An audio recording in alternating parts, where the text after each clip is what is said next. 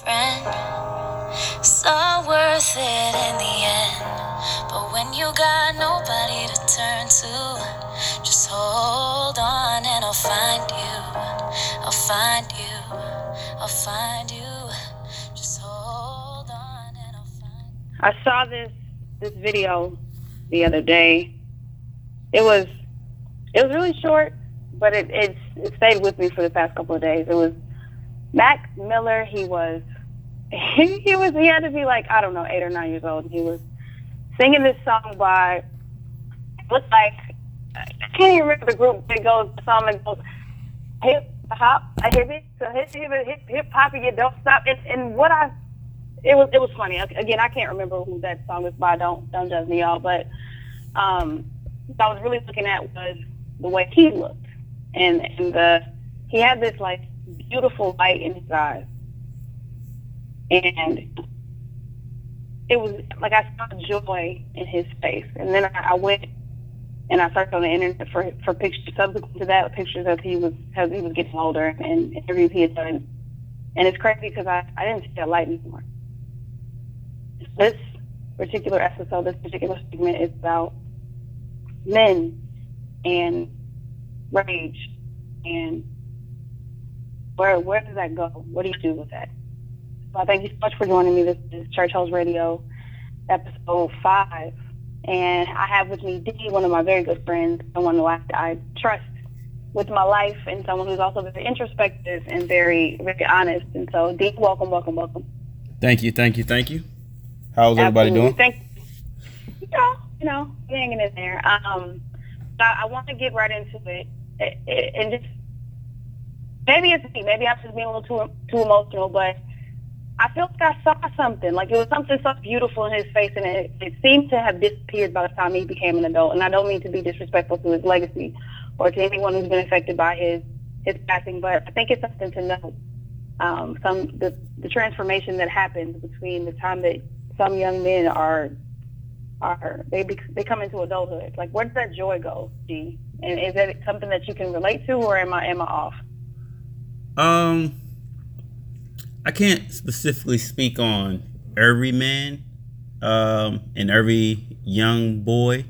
Um, I know for me, um, I wouldn't say I dealt with uh, depression per se, um, but I had a lot of anger. Um, so coming Okay, up, let's start there. yeah, coming up, you know, for me, um, I had so many women uh, in my life, you know, far as just my aunts, my mom, um, my mother's mom, and I didn't really know my father's mother like that.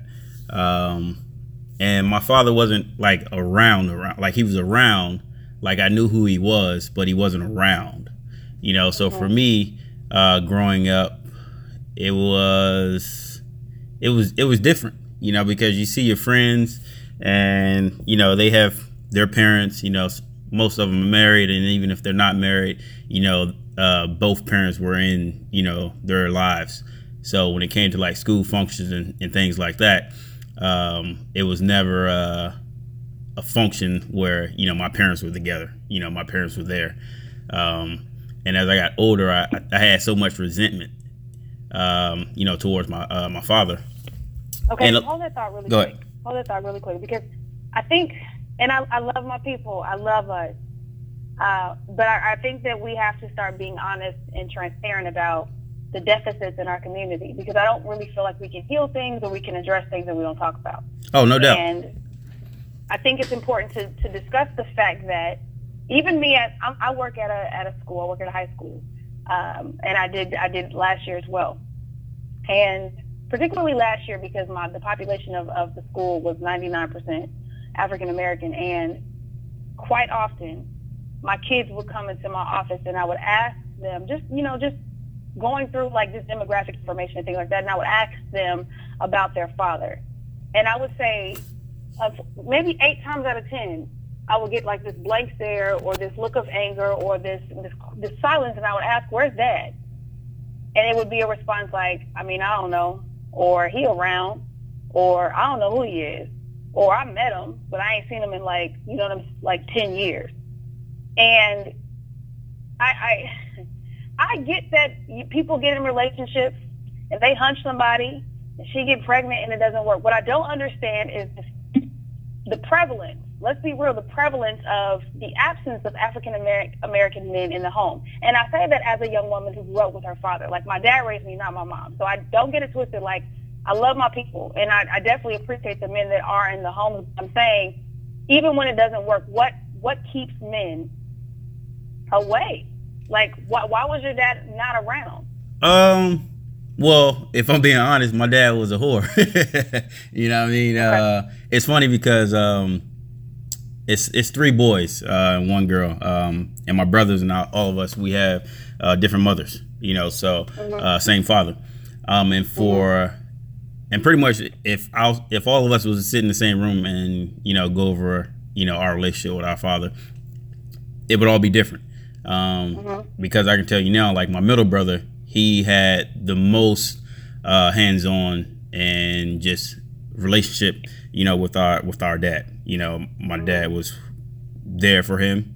You know, any any event he had, any sports uh, event uh, when he was in the military, every crick and cran he you know had, my dad would attend. You know, um, mm. you know, as far as uh, my mom and my father's relationship I could never really see them in in a good place. You know, I I've mm-hmm. never remembered that.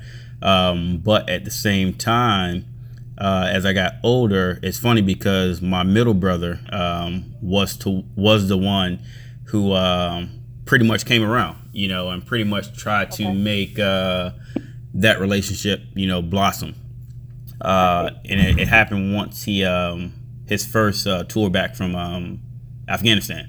You know, he mm-hmm. he wanted to he when he when he found out that he had a, a, small a younger brother, you know, he wanted to get to know me more. And once that happened, it was like our bond was as we was not um, you know step brothers or half brothers. Mm-hmm. You know, it was mm-hmm. always the case of this is my brother. You know, this is my little brother. This is my oldest brother. This is my middle brother. You know, we never, even when we talk to like friends and stuff now, like we don't introduce uh, one another as stepbrother or anything like that. Uh, and probably half of the half of our friends and uh, whatnot don't even know that we have uh, different mothers. You know, it's just uh-huh. um, that's how we carry ourselves.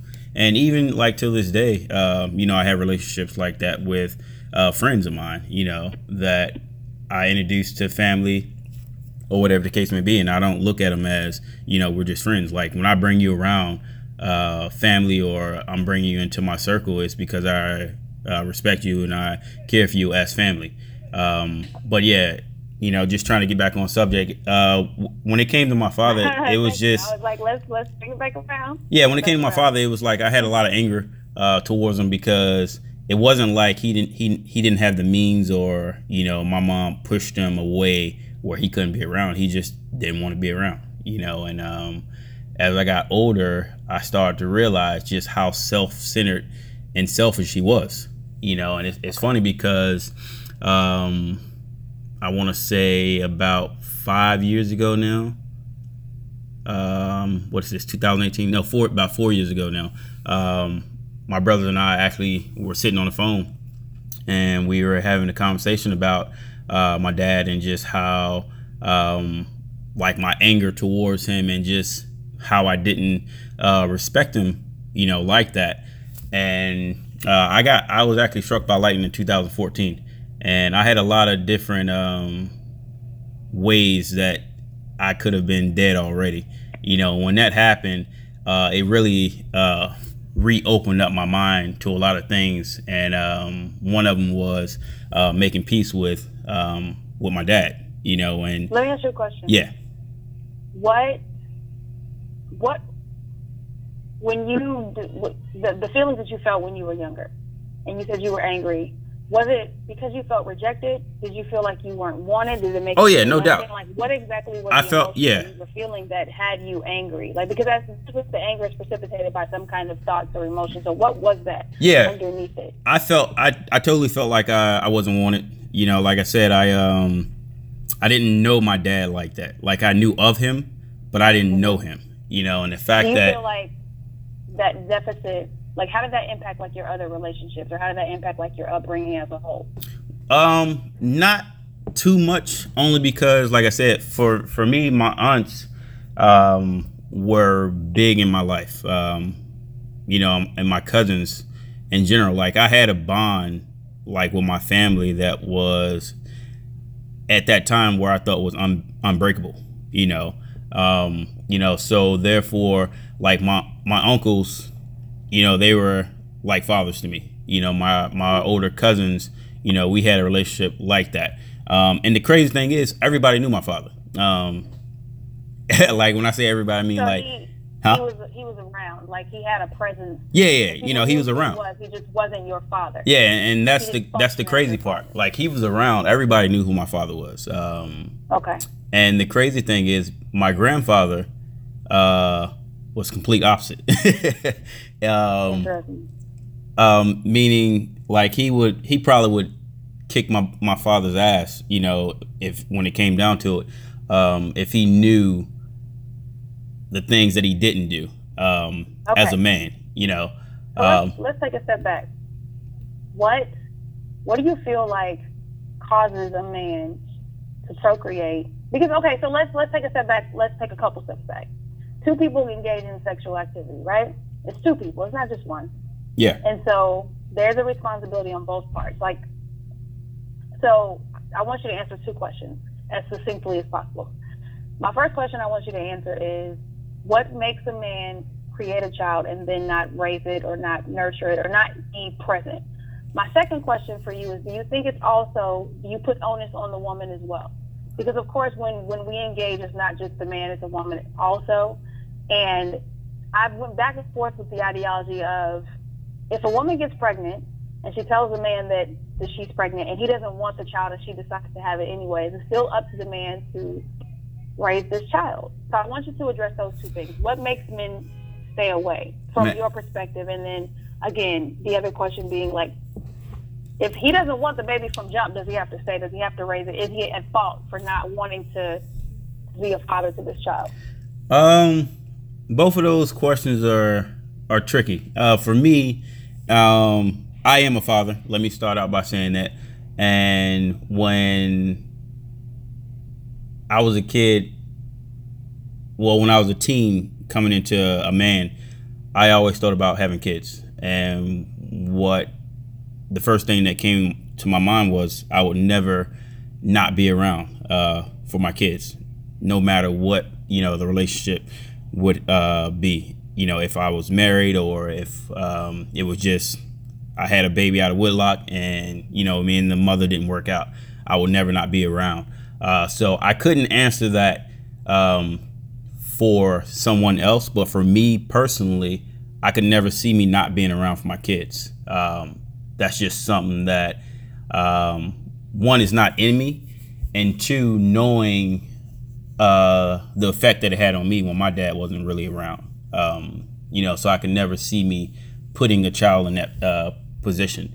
Um, and your second question, you know, far as if a woman decided to still have a child after having a conversation with uh, the man or the boy that she laid with to produce that child, it, it's kind of hard also because you have to look at both ways. Um, I have friends where you know they actually wanted to keep the kid, and the female didn't uh, want to keep the kid, and you know they uh, she decided to not have the baby.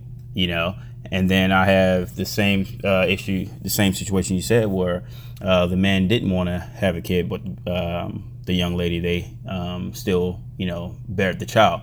And the thing is, it's like I feel like men live with um, hatred towards a woman um, if they have that conversation about not having kids, and then you know they still the the young lady still has a kid, because at the end of the day, it's like you're putting them in a position where they already thought or have in their mind that either they're not going to be a good father or you know they're not ready to be you know in that role which still you put yourself in that position when you had unprotected sex you know but All right, so let's let's stop there.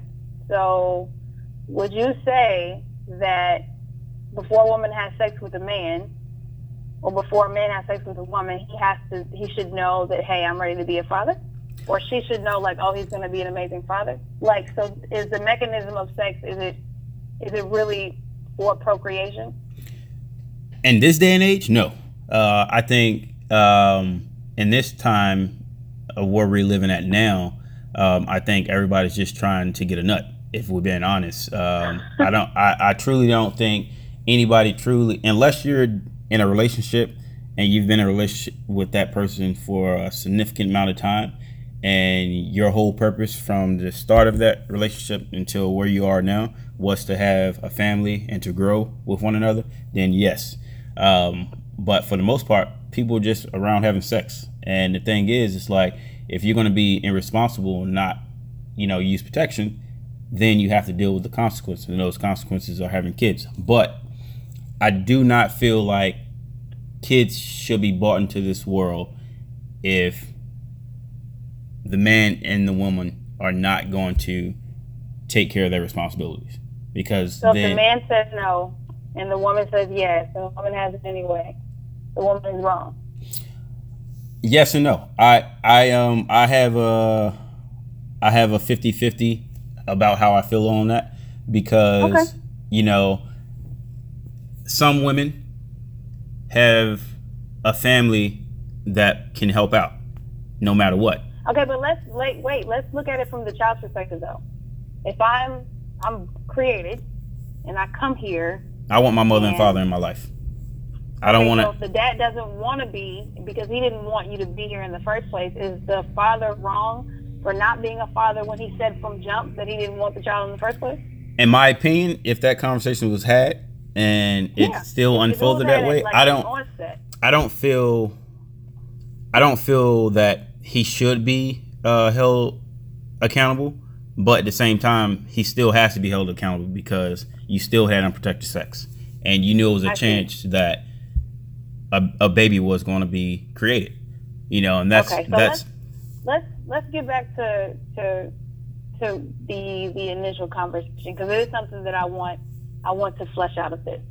So, utilizing our hypothetical situation, I'm a child of an of, of a man who didn't want me. Not me personally. I'm saying if that's the situation. So I grow up knowing that this person doesn't want me because they don't come around or they don't they don't claim me. There's a lot of situations where men don't claim children because they feel like the woman was promiscuous or because they didn't want the child in the first place. So I'm a young boy. I grow up having you know a parental deficit, and I'm angry. My question for you is, D, for whatever reasons that your your father didn't decide to be in your life, what did you do with that anger? Now, like, where is the anger now? um Because I think I think therapy would help a tremendous amount of people, but I also know that it's, it's, it has a huge stigma in our community. yeah. Everybody, So, real, realistically speaking, what did you? Because I, I met you and I thought that you was, you know, off. And think, so, no, that's real. so, Um, yeah.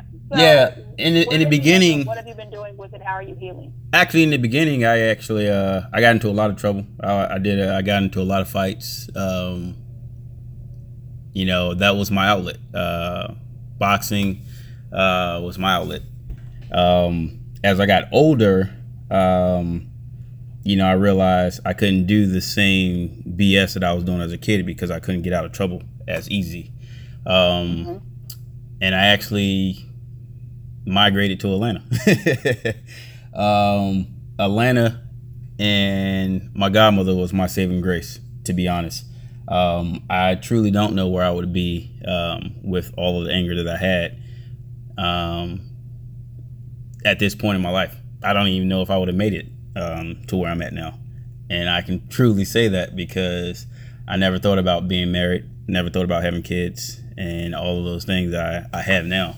Um, and I have talked with uh, a therapist. Um, you know, so I I was able to go that route because first I talked with my godmother. You know, so it was a little easier for me.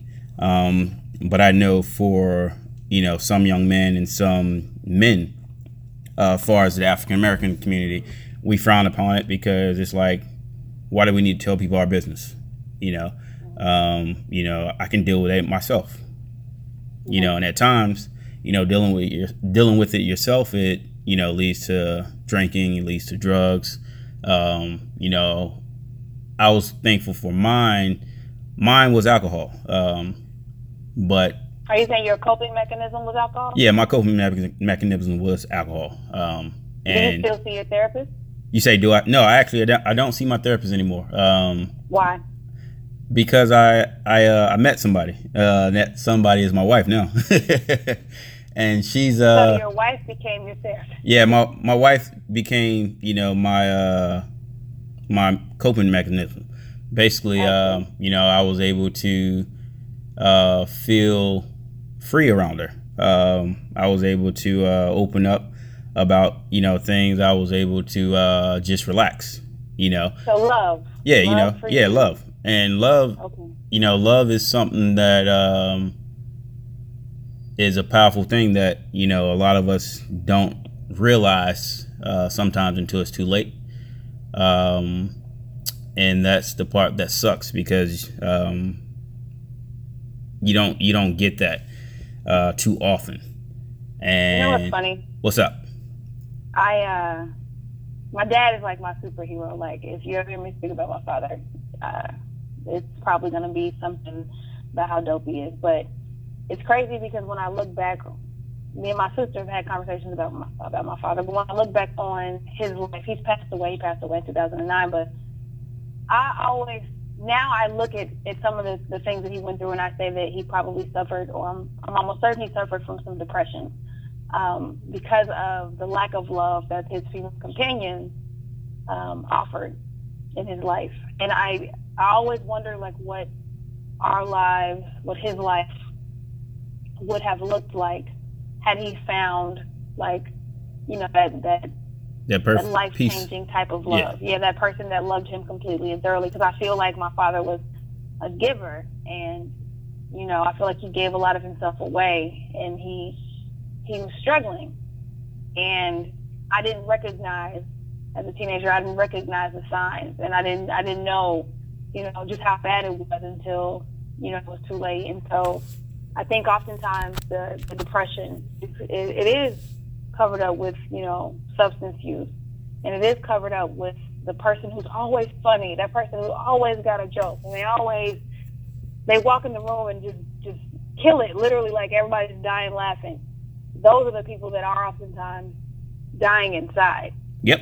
And I think as, as so as much stigma as we associate therapy with, I think what we should put more stigma on is like the idea of like people suffering silently.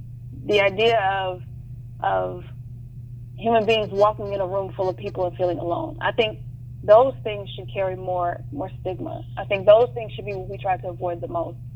Um, and I think that's an area that we need to grow in. Like we have we have epidemics in our community, and mental health is is is, is an epidemic. Suicide rate um, is has quadrupled, if not more, within the last decade or so, especially in the African American community amongst men. Um, and and I, I think that those are things that we don't talk about because we say things like, you know, it's gonna be all right, just pray. My thing is, I don't know why the creator would have put all these other human beings on the planet if they weren't here to help each other. Like, what would be the point? We, I mean, if he can do anything, he could have just given our, us our own little islands and had us figure it out on our own, since that's what we, we choose to do so much. But I feel like the human connection and the human interaction is, is literally what's supposed to supposed to save us. It's supposed to lead us in the direction of of, of divineness, of, of connecting with, with, with God and the Creator. So I struggle with my people sometimes. I struggle with humans sometimes. How we we're so quick to put labels on on things, and so people feel bad about going to therapy because it feels like if I go, something's wrong with me.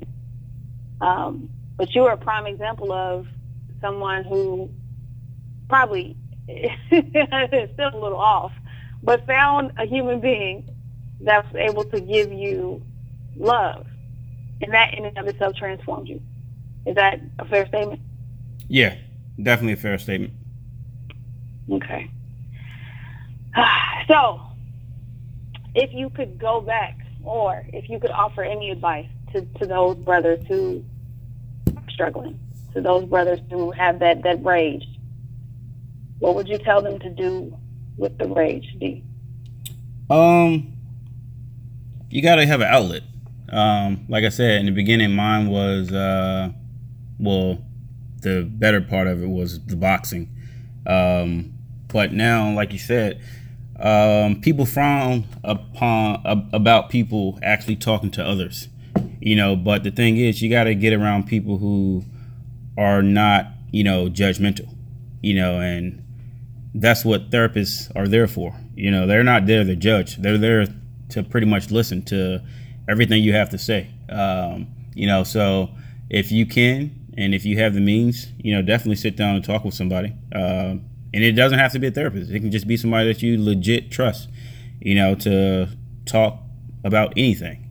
Um, but I would definitely say again, you know, you're just sitting and talking with somebody. And if you feel you can't talk to anybody, you know, um, find find a hobby. You know, find something that you know relaxes your mind to a point where you don't need the other outside uh, interference um, to turn those negatives into worse things. Um, like I said, I was lucky enough uh, to have somebody to sacrifice so much for me to help me turn around my um, my life, and then I met you know my wife, uh, which you know ultimately helped even more and like I said, I, I still have days where, you know, I sit back and just really think about, you know, what am I doing? You know, um, am I doing things for the right reasons? You know, who am I doing things for? And in this case, you know, it's for my kids. You know, it's for me. Um, and knowing that I want to make sure I'm there to see them, you know, be able to do the same thing that I was able to do.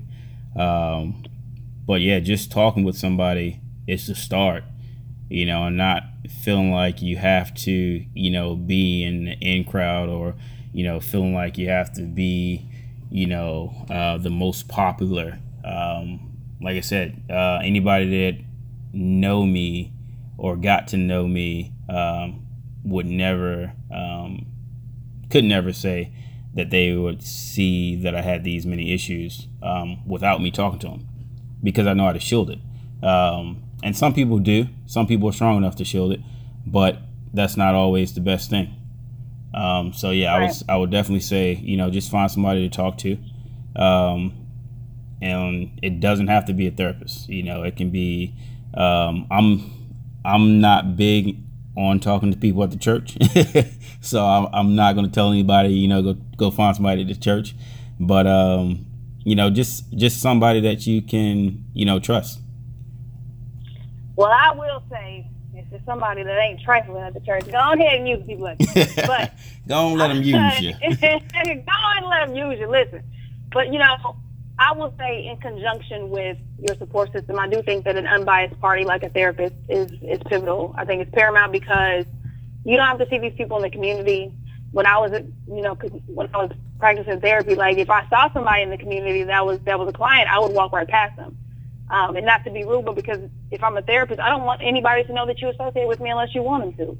And so there are certain ways that you go about getting help and, and talking to somebody. And as a matter of fact, if you want to reach out to me, you can reach out to me at churchhouseradio dot excuse me, churchhouseradio at gmail.com. I don't want you to feel like there's nobody out there because it is. And there's so many different resources. There's the um, suicide hotline that's available. There's so many different resources you can even Google. But again, worst case scenario, if you can't find nobody else, email me and I got you. Um, it's it's not supposed to be hard all the time, and that anger is not supposed to stay. And I can I can also tell you that anger won't go away just because of time. It might not you it might not be at the forefront, but it doesn't just completely leave you. And so it's not a matter of just ignoring it and it going away. And so whatever it is that you've been through, if if, if you feel like you can't go any further, reach out to somebody before you get there. And if you are there, I understand that there are people and there are resources available. But I thank you so much for listening. I thank you so much for spending your time because you could be doing anything with these moments and you decided to spend them with us, and I significantly appreciate it. Dee, thank you so much for joining me, for being yourself, for being authentic and transparent. I hope that we were able to help somebody. Again, this is Church House Radio. Have a beautiful night